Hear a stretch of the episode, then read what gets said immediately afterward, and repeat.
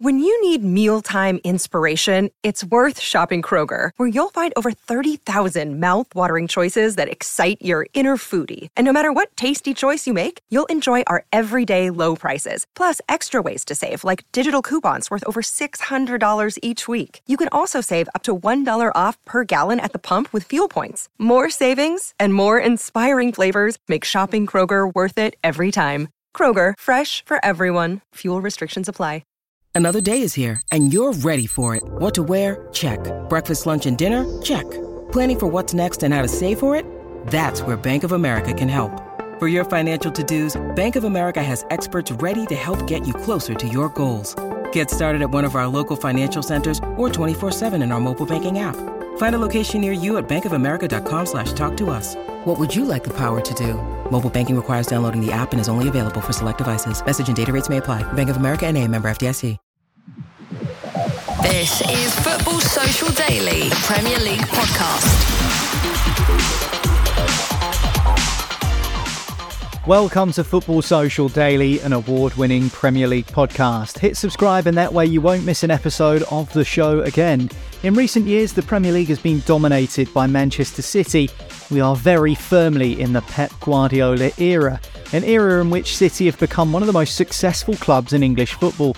But it wasn't always like that, and today on Football Social Daily, we're talking to someone who's experienced both the old and the new at Manchester City, ex Blues defender Nedum Onuoha. That summer came, Mark Hughes came, brought in Vincent Kompany, Zabaleta, and so on. And then all of a sudden, bang, take over. New owners are here, Robinho's here, and the talk about how this is going to be the greatest thing ever. Of course, that Abu Dhabi takeover has catapulted City to new heights, with the watershed moment being that first silverware under Roberto Mancini. But despite the Italian's legendary status at the club, it never worked out between him and Nedum, and Onuoha feels there are some things he still needs to get off of his chest. I'm glad that City are in the position that they're in, and some of my friends won Premier League titles. But I'm always left in this position where, like, I kind of need to speak to Mancini at some point before I die to figure out what caused that drastic change at the football club. In this episode of Football Social Daily, we'll hear about Nedum's journey from academy player to first team regular, the transition from Main Road to the Etihad, and of course, whether his mate Micah Richards really did burst onto the scene. Oh, mate, like no other. 100% burst onto the scene, yeah. someone who made 188 Premier League appearances for Manchester City, for Sunderland, and for Queen's Park Rangers. A warm welcome to the show to Nedum Onuoha. How you doing, mate? Oh, I'm very good. That's a nice intro. Thanks for having me, man. How are you? I'm well, mate, and it's good to have you with us. You're not a stranger to the world of podcasting, are you? No, You've been no, no. stuck in. Interestingly, because of some of the stuff that I'm doing at the minute, I'm wondering how many more I need to do before I actually am just a podcaster. So I think I'm drifting down that route, to be honest. Didn't you do? You did your own series, didn't you? Yeah, I saw it. Yeah, I did my own series, and I'm involved in three Man City related ones now, and there's an ESPN one. I think I might be a podcaster. I reckon if you're into double figures, you can claim it. Yeah. As soon as we You're recorded well our into first double podcast, we all started updating our LinkedIn saying we're yeah, a it's a weird one though. When I just disregard all 188 of those Premier League games, saying no, I'm just a podcaster. That's the that's the main thing. Maybe it's as soon as you record your 189th uh, podcast, which you might have already done.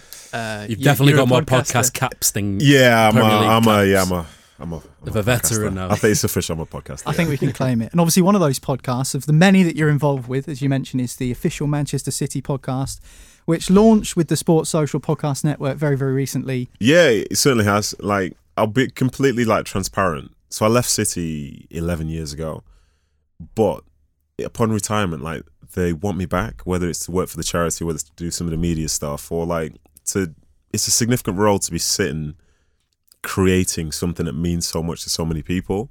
So they could have very easily forgotten about me because the club's kind of changed from when last time I was there. You Oh, could yeah. say kind of Mm, changed. slightly. Yeah, just a little bit. Um, but it's good to sit there because I think the way that I describe the club, it's like got the heart. It's the heart of a small club in the body of a giant. Yeah, yeah. But it's that heart that sort of you can connect with people. Um, like if you feel if you felt it once, you felt it throughout. So it's nice that I'm still a part of that, and I can talk about my own experiences and still be relevant to people who went from like watching me to seeing John Stones play in midfield. You know what I mean? So yeah, it's, it's, it's all good. Who are some of the people you've chatted to on the show? There's been some good guests already. Yeah, Kyle Walker, Scott Carson, Owen Steph Hargreaves Orton. this week, wasn't yeah, as? Owen Hargreaves as well. So it's myself and it's Rob Pollard, and Rob's like more structured in terms of how he does his interviews, whereas I'm more informed and I just listen to conversations and like the stuff which I want to ask someone based on something that they say. Whereas he's more so got the structure of how he wants Ah, to so you do like a things. bit more semi-structure. Yeah, I like to keep it flowing, but like when people say really interesting things, like I think that could end up being more interested in the question which I want to ask because then they're going to give me, Yeah. oh, they're going to give us rather something that wasn't expected. So I like the fact that we can both sit on there and Rob is like very, he's not serious, but like he's interviewing someone and then I'm there and there's another former pro, oh there's a pro there. And so they talk to me a bit differently. And it's almost like it's not really a podcast. We're just talking about the game. Yeah. So I enjoy listening and learning about their situation because the club's very different to when I was there. But then also Rob can still find the structure because otherwise I'd I'd do like a five hour podcast, you know what I mean? I'd just be Yeah. chatting away. But he sort of structures it and it's um it's good. I think the fans like it.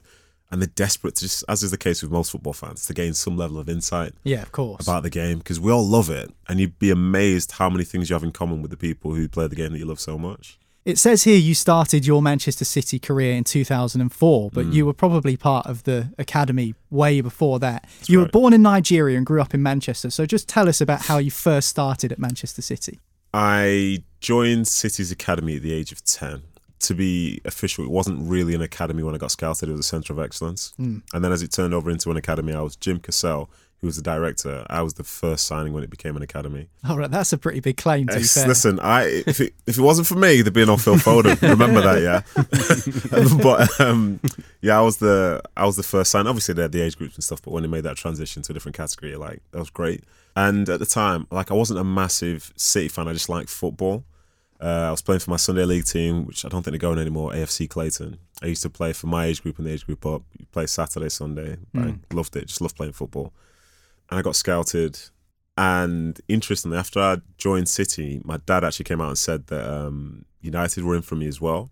But my dad told the scout that I'd supported City, so I didn't want to go to United. Burning bridges before you He's literally he set that alight, but I yeah. didn't know that, and at the time, it wasn't really wasn't that deep. It wasn't that deep. But it was a big deal back then because the Manchester United Academy was iconic for what it had I'll- produced. I'll, be clear. Do you know when United played Liverpool? Was it 95, 96? When Liverpool wore the white suits and Cantona scored in the FA Cup final. yeah.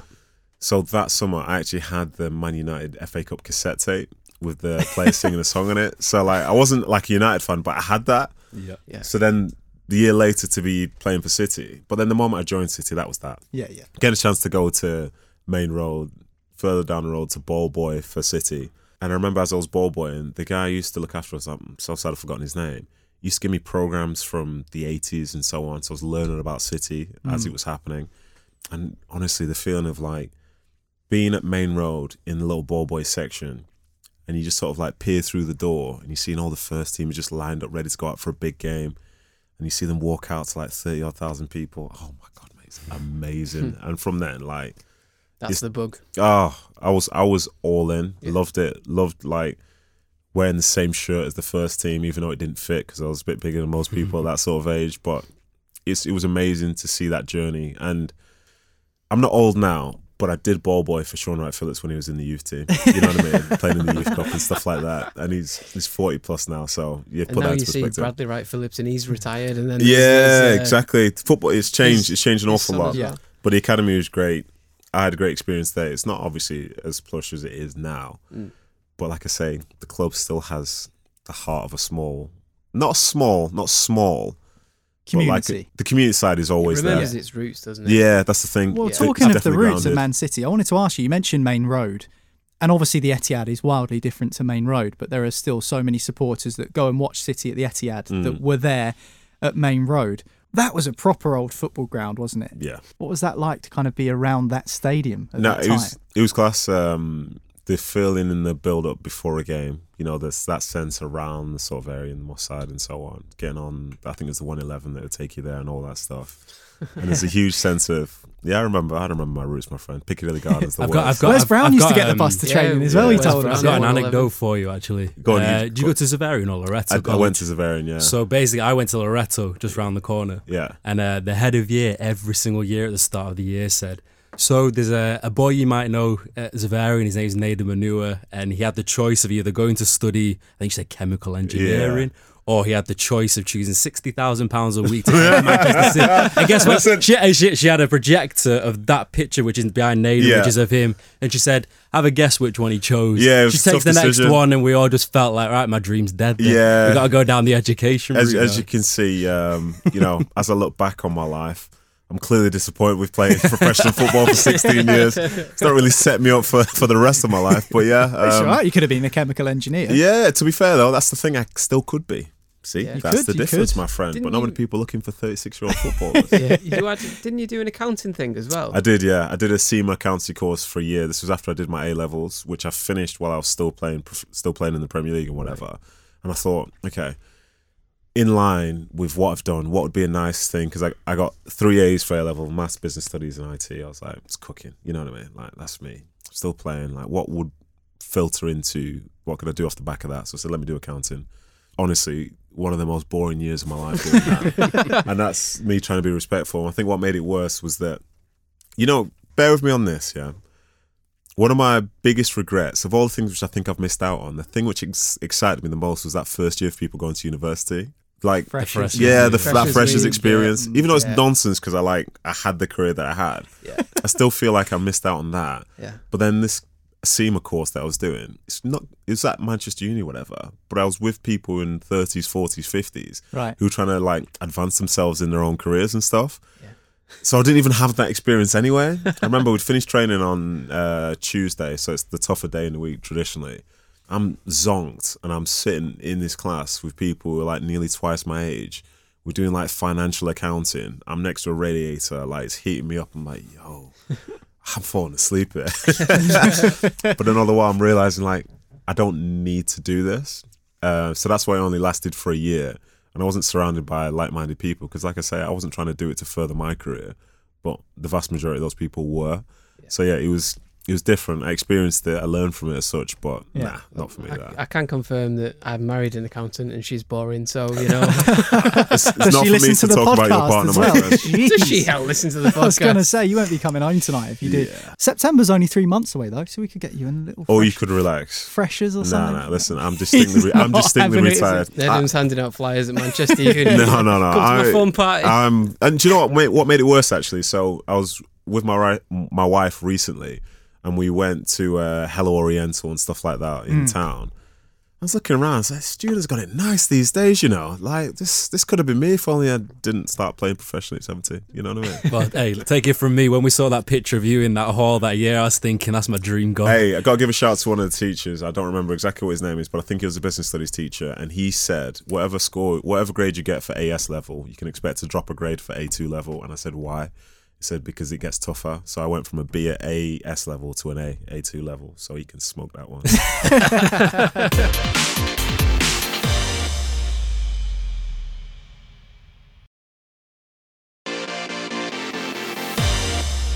When did you find out that you were going to play for Manchester City for the first time? So the two parts to that, and the debuts is a is a big thing, um, but the story starts a bit before. So we just played um, Man United in a reserve game. Things was either Tuesday. I think it was the Tuesday night, and it was at the regional arena across from City Stadium, and it was like a good game. I think it was like six thousand people there watching this derby. It's me versus Kieran Richardson, who was like my nemesis at the time. Hated him, all this stuff, and like had a good game. It's like proper, like those games meant a lot to me. Like when you were a reserve back then, like you enjoyed being that.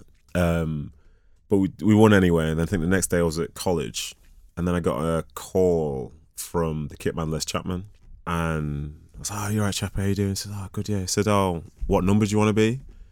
Uh, I was what for what? He said for the weekend. I was like, well, I don't know what you mean. He said, "Oh, for the weekend for the game." I was like, "What?" He said, "All right, I'll give you number 16." So I went from playing in that reserve game and being at college to receiving a call now saying I'm number 16 for City in the Premier League for the home game against Chelsea 2004 2005. And this is prime Mourinho Chelsea, isn't it? So Nicolas Anelka scored a penalty. City won 1 0. That's the only game Chelsea lost all season. Oh, that Yeah, oh, that was their only loss. that was their only loss all season in the league, and that was the game. That was my very first game that I was in a squad for it. So it's because of you, obviously. Duh. uh, but also, so I was 17, and so the city bonus at the time, uh, and this is way back when, it was £1,250 per point, yeah, which is in the grand scheme of Premier League football, it's like a decent bonus. It wasn't amazing, it was a decent bonus. So that was 3,750 for that win. But I was 17, so I wasn't professional, and I was on £85 a week. My friend, if you want to talk about what being a king feels like, he's going to college the next week knowing full well at some point. On the Curry Mile as well. Mate, you might, you would have been able to you might buy as well buy the whole mile, my. My D- God. Danny Simpson bought a laptop with his first paycheck. What do you buy? it definitely wasn't a laptop. Um, I was saving up for a car, and the car I got was a VW Polo. Um, Great first shout. car, Great car. yeah. It, it was until I played more games and people looked at me like, "Why is this guy in a VW Polo?" Because as you've seen, I'm, I'm not like the smallest person either. It's like N'Golo Kanté with his mini. yeah. Yeah, do It's you know like what? Dan Burn with his smart car. There's never no way understood all Dan those- Burn has a smart car. Dan Burn has a smart car. I swear No, to God. sorry. That- It's- it's a that's publicity illegal. stunt, but- yeah, that's that's illegal. He must be sponsored by them. There's no way he's doing that from a comfort perspective. So that was the first game I was involved in, and then the next game I think was the League Cup against Arsenal, Jeez. and to find out that I was playing in that was surreal because I think what some people don't really grasp is like when you're um, in a reserve or 18s or whatever, you're very much just like people on the street, except you like, you know, you go train with your team. But a first team isn't there for you. Like you might train with them, but you're not part of that. You're not part of that cycle. You're separate to that. So then when all of a sudden you're just in it, like, how are you supposed to act? Like match day, or we got to be at the stadium for like five. Okay, so I get there at five, and now what do I do? Because I've never like had to prepare in the stadium like that. And you look around now, and previously as a reserve, senior players come to you, but now you're the young player going to them, and you're in their space, and you're sitting around like, how do I get warm? What's my prep before this? Mm. And I was only 17, 18 at the time, Right. so like it's 17 in fact. So like, didn't know how to do it. But the feeling when you're walking out onto the pitch, firstly to do the warm up, but then secondly when it's got like 20, 30,000 people there, because it wasn't a sellout, it's surreal, my friend. But Yeah. What a, what a feeling when all of a sudden like you're the thing which previously you would have been watching. That's you out there, and say you play well, everyone's talking about you. Like, and I still like college in a few days' time. Like, Bet you were the you know what I mean? most, bet you most popular one back in college when you my went back in. friend, man, what you want? You want to talk about your weekend? Let me tell you about mine. Another question we always love to ask our guests: Were you ever involved in boot cleaning of any kind? And if you were, whose boots did you get to scrub up? So the boot cleaning thing is a very interesting topic. Yeah, from my academy team, my age group kind of escaped it a bit. There was the one where you had to occasionally clean the coach's car, but the boot cleaning thing, it wasn't that big a deal. At I that think that's point. worse, you know, cleaning the boss's car. Yeah, but it wasn't very often though. Uh, Right. It kind of it was a bit of a punishment. And then for the first team, like we had Les Chapman, who was the kit man, and someone else, and like you would help to a certain extent, but the the better ones are like when you travel somewhere and you have to help with all the bags coming off the coach and this, that, and the other, because it's not really. Let me put let me put it how it is. Okay, so like some old school people really believe in the idea of like boot cleaning this, that, and the other, but some of it is like hazing and bullying, and as a consequence, like some people champion it, but it's a bit suspect. It's Right. a bit suspect because it's Mm. like it's like the tip of the iceberg because there's a lot of other stuff that goes on, and there are ways to instill discipline without having you basically have to just be a servant to someone. So I didn't have to do that. I think I'm pretty grounded. I never wanted my boot. I, to be fair, tell you what it was. I, if I was in the first team, I'd clean my own boots as well. But it's weird that when you go into the first, you sorry, when you're in the academy, you clean your own boots. Then you're in the first Mm. team, someone else goes and cleans them for you. But it's almost like a test. Are you really going to let this person just take your boots and clean them? No, no, I'll clean them so that he doesn't have to. You know what I mean? So there was none of that like, um, none of that stuff really. I didn't have to clean anyone's boots, but you know, still had to just keep as quiet as possible so I could just be accepted. Yeah. Yeah, because it did change quite quite abruptly, didn't it, from the Yeah. YTS days to what we see now.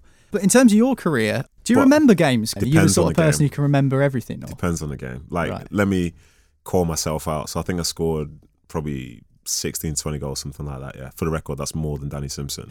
and um, I can't remember all of them, which is weird considering like some of the ones that scored hundreds remember every finer detail of it. But I can't remember all of mine now. And I definitely can't remember You're all not the games tempted either. to You like can go remember on that one against and- Chelsea, though, can't you? Well, another interesting fact. So for me, I never used to watch my goals back because it kind of set the tone whereby good or bad, we move on to the next. Like if we're doing a team review, then we do a team review. But some of the ones you'd be like, oh, look what I did, look what I did. Like someone can then say, oh, look what you didn't do. Right. And you have to sit there and own Yeah, that as yeah. well. so I had just distanced myself from it. you know what I mean? It's like people celebrating goals. I remember Danny Webber telling me once that he would celebrate every goal because someone once said to him, "That might be your last goal. You might get a horrible injury and Yeah. you never get to score a goal It's again. that. So just go for it." That's you know? tough. Yeah, I I spent the 16 years of my career thinking I had a celebration plan for every game. I went into it basically the way I played football was like how people play lottery. You buy that ticket thinking you're gonna win. Yeah? Yeah. No matter what, you could have lost every week for your entire life, but you still play that week because in the back of your mind, it's like this is it. Yeah, and if you don't buy a ticket, what happens if you do win the week There that you you go. don't buy a ticket? You There never forgive yourself. There you go. So in my mind, going into every game, I was like, I'm going to score this game. I'm going to score this game, and I've got this celebration lined up. My friend, there's nearly 500 games and 16 goals, so you figure that out for Well, yourself. it took you three years to score your first goal, right? It did. And I was concerned because I did used to be a striker in the academy. so then when all of a sudden I'm first team and I'm a defender and I'm like not really getting the opportunities and uh, every time I do I'm kicking it wide. To then get the what was potentially the winning goal against Spurs for Sven Goran Eriksson. And I didn't know the celebration. So my mum was in the stand, so I ran ran towards the corner flag, just blowing kisses towards her. it's, it's cute, it's cute, but what a feeling, what a connection! And I promise you, like the feeling of like something all a ball is doing is crossing a line. Like you shouldn't get as emotional as you do after scoring, but I definitely did that, and it's amazing. That feeling of scoring, especially in front of your home fans, and everyone's cheering because of something that you've done. Yeah. like, there's no you can't find anything else like it.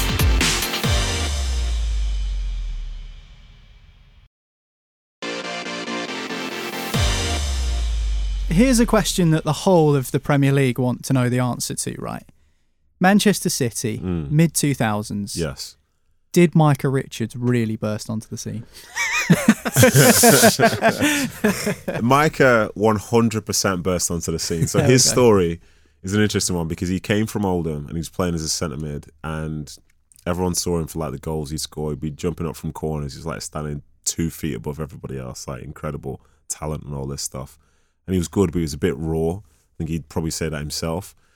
As was the case for me, was the case for him. You get an opportunity through good fortune to a certain extent. And I think it was me that was injured, and maybe Danny Mills was suspended. So Micah's now playing, and Micah scores, and Micah plays well.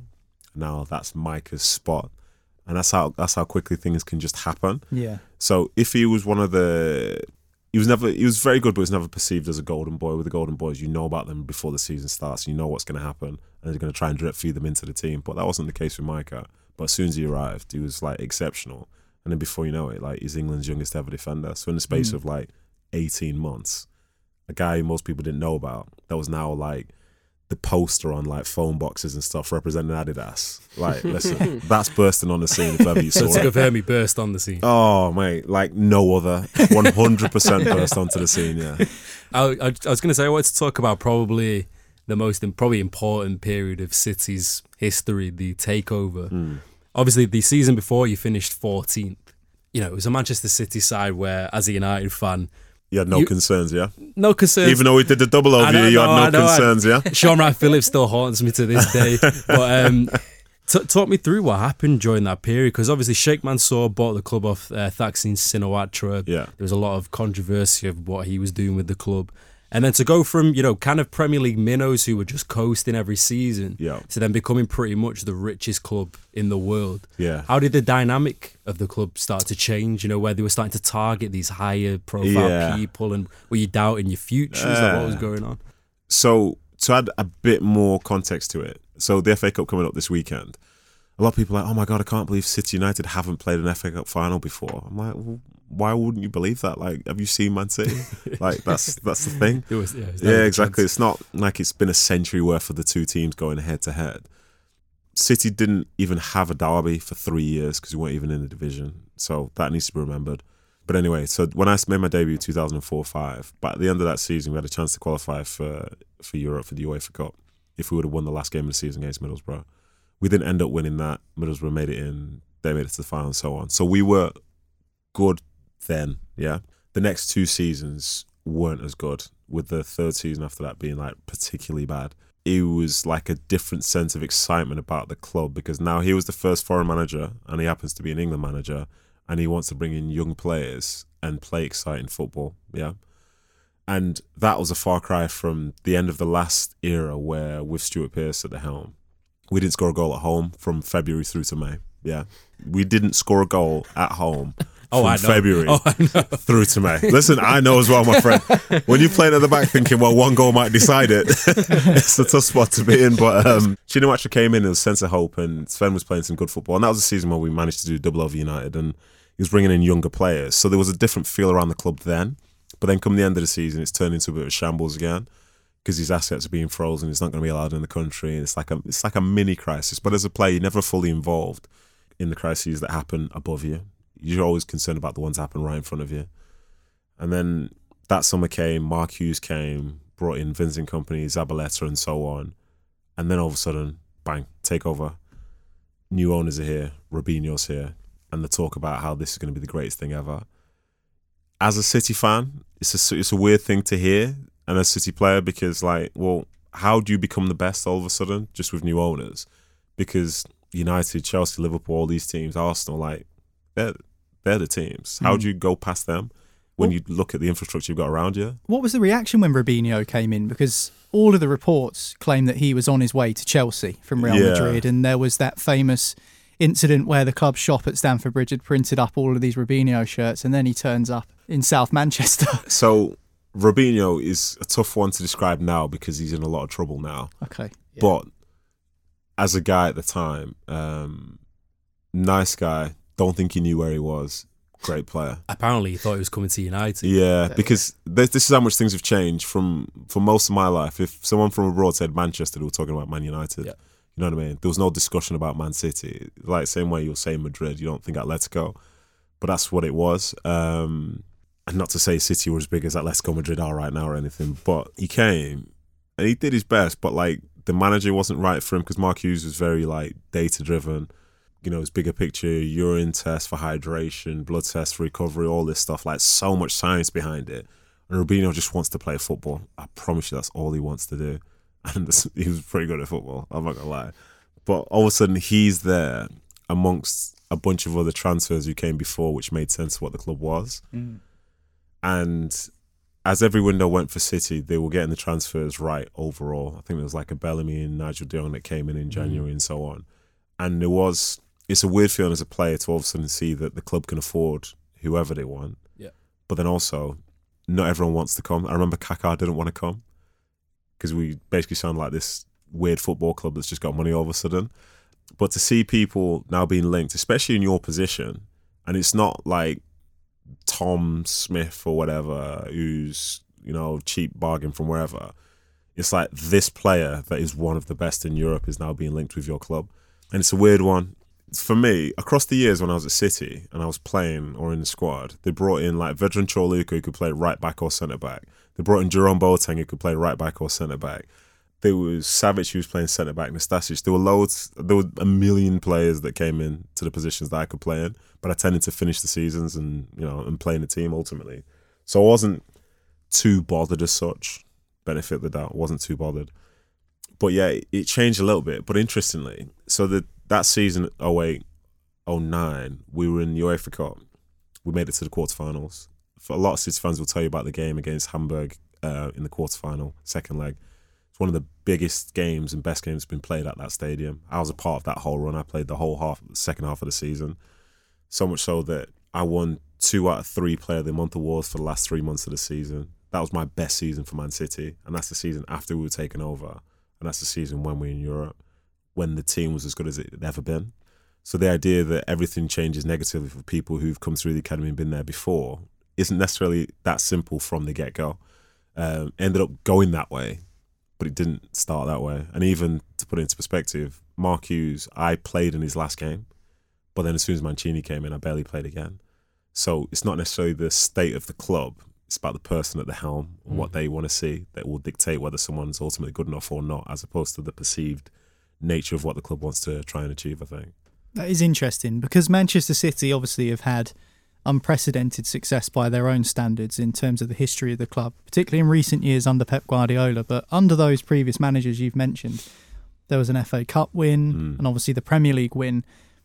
Do you feel in your career that you missed out on those glories because of what happened where you went on loan to Sunderland and then, of course, you moved on to QPR, which we'll come on to? But in Mm. terms of when you look back at your career that you had and in terms of the honours that maybe Mm. could be underneath your name that aren't, does that grate on you at all? You know what? That that's a good question. It's one that will be answered differently today as as it would be ten years ago. Mm. Because I- found it tough initially to go from playing under Mark Hughes to not getting a single game under Yeah. Mancini because it was the same team. And I think when there's such a drastic change and you never gain the closure around it, then it's tough to accept as such. But ultimately, nobody cares from the outside because if the team's winning, then it's irrelevant. Mm. You know what I mean? And if you sound, if you come out and speak ill of a manager, you just sound like you're just a disgruntled employee who's not getting a game. Yeah. And I was always aware of that, hate that. And I was sad that when I left on loan that they kind of won something because I would have loved to have been a part of it. But then you just don't know with football. Maybe if I was there, maybe they wouldn't have won the FA Cup. You know what I mean? You just don't know. Yeah. And it's tough because now here's the split between me as a player and me as a fan of the football club. I'm delighted they won something. In fact, to put it into real context now, I'm well liked by the football club, by the people within it and people outside it.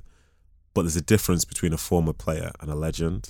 Difference is the ones who've won something are classed as legends. Does it annoy you that when I introduced you today on the podcast, I could have said Premier League winner, FA Cup winner, Nedum Onuoha, but I couldn't say that. You're not bothered by no, that? No, no, no. like, I'm not bothered by it purely because I know the work that all those guys had to put in to achieve those those Sure. things, especially the Premier League one, because I was there for the first six months of the season. Mm. I, I played one league game and like three or four cup games for City. I think I could have played more. The manager decided he didn't want to play me. Is what it is. But they won that. I didn't. You know what I mean? And if I would have had the opportunity to stay, like what annoys me more than anything is some of the best football I ever played was years after I left City in situations which weren't as good as they were at City because I was understanding the game more and developing as a player. Mm. So I think, well, what could I have been like if I was in this infrastructure playing with better players all the time?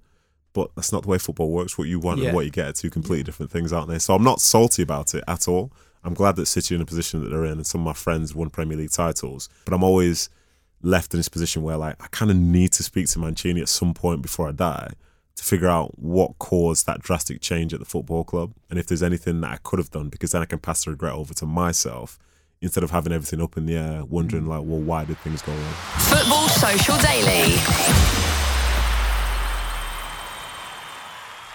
Well, that was just part one of our chat with Nedum. Hit subscribe and you won't miss part two, which drops next week. You heard him talking about former City boss Roberto Mancini there, and Onuoha is candid about his relationship with him in part two of our interview. when I was going through that stuff at City I hated him like with a passion. Pulled me to the side and said don't ever speak back to me again. Never played a game from that point. Trust me, if you're a City fan, you won't want to miss it, especially as Nedum reveals what it was like to play against City at the Etihad in perhaps the most iconic Premier League game of all time, the final day of the 2011 12 season, where he was in the QPR side who very nearly derailed Aguero's magical moment. All that to come and more from Nedum next week, so stay tuned for that. But from myself, Joel, and Marley, that is it for now. We'll catch you tomorrow. This is Football Social Daily. Football Social Daily is a VoiceWorks sport production for the Sport Social Podcast Network.